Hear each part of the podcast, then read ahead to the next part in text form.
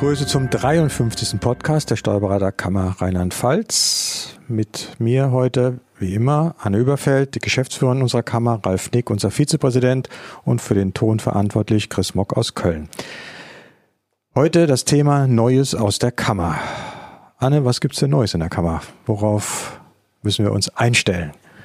Ja, insbesondere der Vorstand muss sich darauf einstellen, dass die Wahlperiode endet und es ein neuer Vorstand gewählt werden muss. Und in der Kammermitteilung 5 2018 ist dann auch schon der Aufruf drin, wer für den Vorstand kandidieren möchte, wer als Präsident kandidieren möchte, der muss bis zum 22. Februar schriftlich, bitte, schriftlich meine ich ernst, seine Kandidatur erklären. E-Mail geht auch. Nein, E-Mail geht nicht. Aha, das ich ist- meinte, Das kann ich dir aus Erfahrung sagen, dass man eine E-Mail, eine eingescanntes, äh, einen eingescannten Brief nicht per E-Mail schicken darf, sondern das Schriftstück persönlich überreichen muss oder per Post schicken. also per Post genügt. Also elektronisch geht das nicht, um es Nein. mal ganz klar zu sagen. Es sei denn, es ist eine ähm, elektronische Signatur drunter nach 126 ABGB. Wer das hat, der darf gerne. Das ist ja schriftlich ähm, gleichgesetzt. Ja, also das Schicken Einfachste zum ist. Brief. Genau. Okay, also das haben wir schon mal gelernt. 22. Februar, Februar. ist eine Ausschlussfrist. Jawohl, Gibt es keine Wiedereinsetzung, kein gar nichts. Was danach kommt, gilt nicht. Gut. Ja, wie läuft die Wahl ab? Wie läuft das ab? Vielleicht für die Kollegen, Kolleginnen, die da noch nie waren. Vielleicht können wir mal ein bisschen Werbung machen, zur Kammerversammlung zu kommen, denn es ist ja spannend, einen neuen Vorstand zu wählen. Das ist sehr spannend. Also es ist so, dass sich die Vorstandsmitglieder die Kandidaten vorstellen. Dann wird als erstes der Präsident gewählt. Der wird extra gewählt, also nur der Präsident. Danach werden die Vorstandsmitglieder gewählt. Da ist ja dieser Verteilungsmodus ein Teil aus Trier, Teil aus Rheinhessen-Pfalz, Teil aus Koblenz und drei sogenannte Wildcards. Und wenn der Vorstand dann gewählt ist und feststeht, wird aus den Reihen der Vorstandsmitglieder werden die Vizepräsidenten gewählt. Das ist eine Dauert. recht lange Aktion. Ja, der Nachmittag ist futsch. Gut. Dafür gibt's dann Erdbeertörtchen, wie wir immer hören. Selbstverständlich. Das Ja, wir wählen noch ein bisschen mehr. Also der Tag ist richtig gut wollte ich ausgelastet. sagen. Es gibt das Thema Ombudsmann. Mhm. Vielleicht können wir auch zu dem Ombudsmann grundsätzlich was sagen bei der Gelegenheit. Ah ja, klar. Der Ombudsmann ist eine Person, die können Steuerberater in, ich nenne es mal Steuerberater in Not ansprechen, wenn sie sich nicht an die Kammer wenden wollen. Problem mit der Kammer ist ja, als Körperschaft des öffentlichen Rechts, wir müssen handeln, wenn wir Berufspflichtverletzungen sehen. Der Ombudsmann hat insofern mit der Kammer nichts zu tun, sondern der ist nur für die Hilfestellung da. Wenn man also tatsächlich ein Problem hat, wie zum Beispiel auch Vermögensverfall oder die Praxis läuft nicht oder man hat eine Berufspflichtverletzung an der Backe durch Steuerhinterziehung, ähm, dass man sich mal an diesen Ombudsmann wendet und mit ihm darüber spricht. Das ist ein sehr erfahrener Mann. Kann man den dann- hier nennen? Ja, klar. Entschuldigung. Klar, momentan ist das der Steuerberater Peter Weber aus Montabaur. Und ähm, wenn er nochmal antritt, denke ich. Würde er das wieder werden? ja, denke ich schon. Gut. Also ein bisschen Werbung für Herrn Peter Weber als Ombudsmann. Ja, und weitere Wahlen? Ja, klar, war halt zur Satzungsversammlung. Es hat zwar schon seit Jahren keine Satzungsversammlung mehr stattgefunden. Also Satzungsversammlung ist, wenn äh, die Berufsordnung überarbeitet wird, der Steuerberater. Das ist das gesetzgebende Organ dabei, das ist die Satzungsversammlung. Hat es, wie gesagt, schon länger nicht mehr gegeben. Nichtsdestotrotz müssen wir immer Delegierte dafür wählen. Es könnte ja mal zu einer Satzungsversammlung kommen. Gut. Das wären also die Wahlen. Und wie ist der Vormittag? Der Vormittag ist die üblichen Formalien, aber dann haben wir ein Highlight so gegen 12.15 Uhr zu bieten. Da wollte ich drauf hinaus. Dann kommt die Ministerpräsidentin von Rheinland-Pfalz, Malu Dreyer, und ähm, hält eine Ansprache und stellt uns zur Verfügung.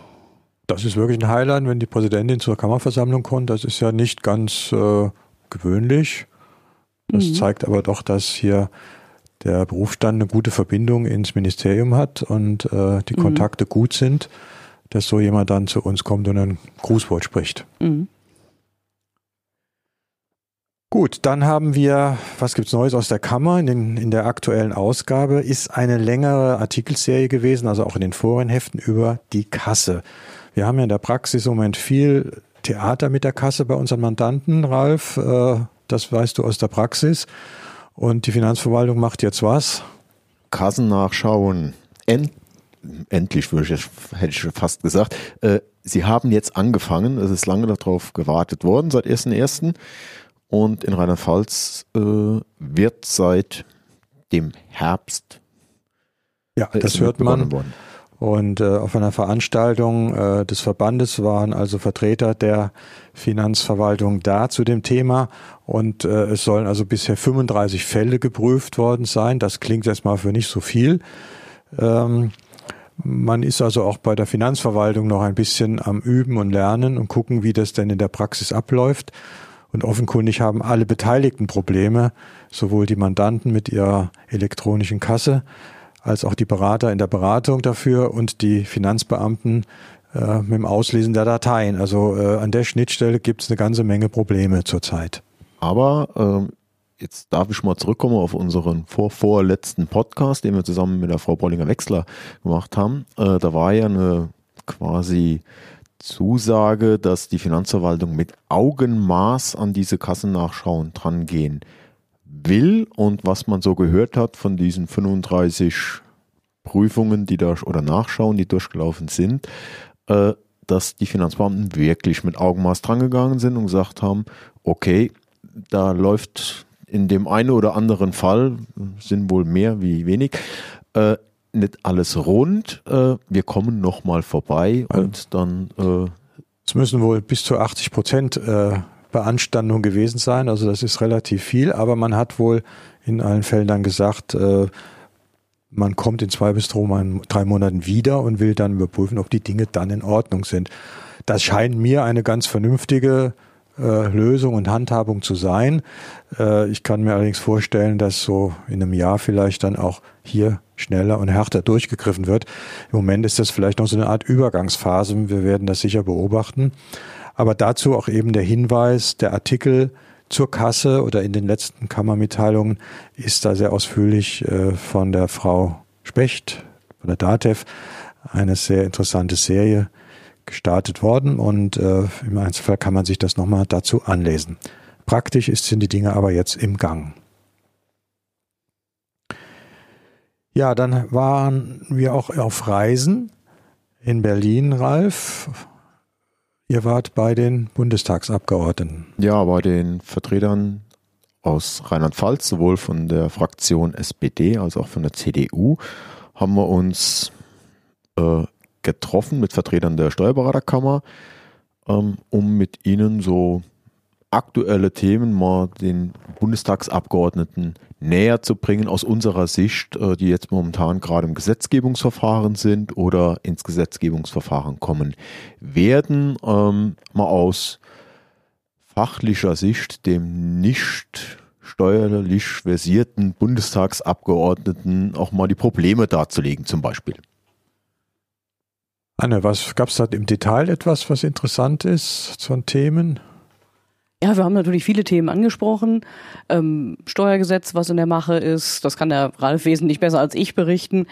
Sollten wir auch gleich nochmal drauf zurückkommen. Aber auch das Thema zum Beispiel ähm, Anzeigepflicht für Steuergestaltungsmodelle, das war äh, sehr harte äh, ich sag mal, denen beizubringen, dass das eigentlich keine gute Idee ist und völlig überflüssig. Ähm, wie gesagt, einfach alles, was es im Steuerrecht so gab. Mhm. Aber ich glaube, ganz spannend war das, was du noch zu erzählen hast. Äh, ja, das ist zwar so ein ganz kleines Dings, äh, ganz kleines Thema, aber äh, unter anderem hatten wir angesprochen äh, die 1%-Regelung bei Dienstfahrzeugen. Das nimmt ja momentan zu, äh, insbesondere E-Bikes.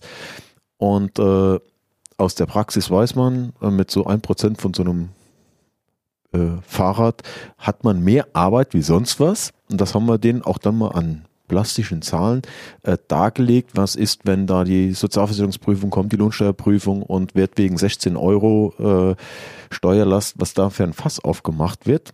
Und einige Wochen später lesen, lese ich in einer Pressemitteilung, dass die Besteuerung von Dienstfahrrädern inklusive E-Bikes davon abgesehen wird, äh, von einer 1%-Regelung.